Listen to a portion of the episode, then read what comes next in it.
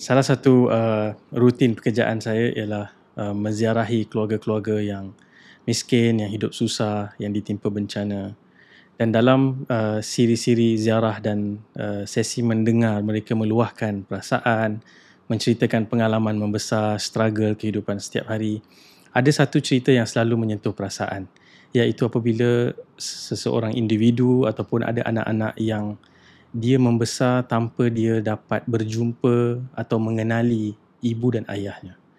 Jadi setiap daripada mereka yang membesar demikian ada satu kekosongan yang sangat dalam yang mereka ingin mengenali siapakah ayah dan siapakah ibu mereka.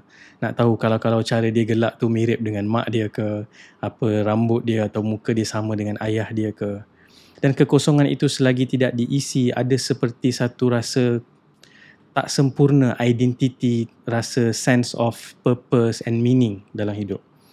Dan bila saya selalu balik daripada perjumpaan seperti ini, saya terfikir besarnya ujian orang yang tak dapat peluang membesar, mengenali ada hubungan yang bermakna dengan ibu dan ayah.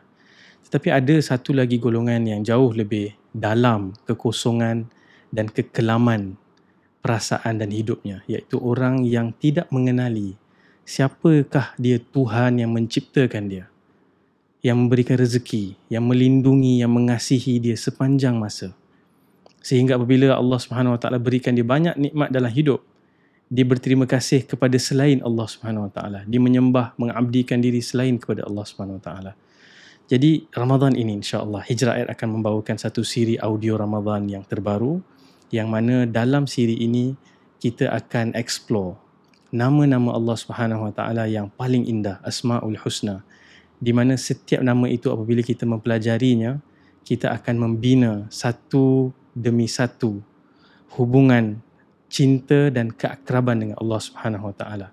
Yang mana selepas ini bila kita kenal siapakah Allah Subhanahu Wa Taala apakah yang Allah Subhanahu Wa Taala lakukan terhadap kita sepanjang masa sejak kita lahir sepanjang kita melalui kesusahan kenapa mungkin doa kita kita rasa macam tak didengari semua itu soalan-soalan itu akan terjawab insya-Allah jadi moga-moga Ramadan ini kita dapat membina semula hubungan dengan Allah Subhanahu Wa Taala dan kita mendekatkan diri kepada Allah Subhanahu Wa Taala kerana Allah berjanji siapapun yang datang kepada Allah Subhanahu Wa Taala sejengkal sehasta sedepa walaupun dalam keadaan berjalan Allah Subhanahu Wa Taala akan datang kepadanya mendekatkan diri berkali ganda lebih dekat dan lebih besar uh, nikmat dan rahmatnya kepada hamba yang mencari.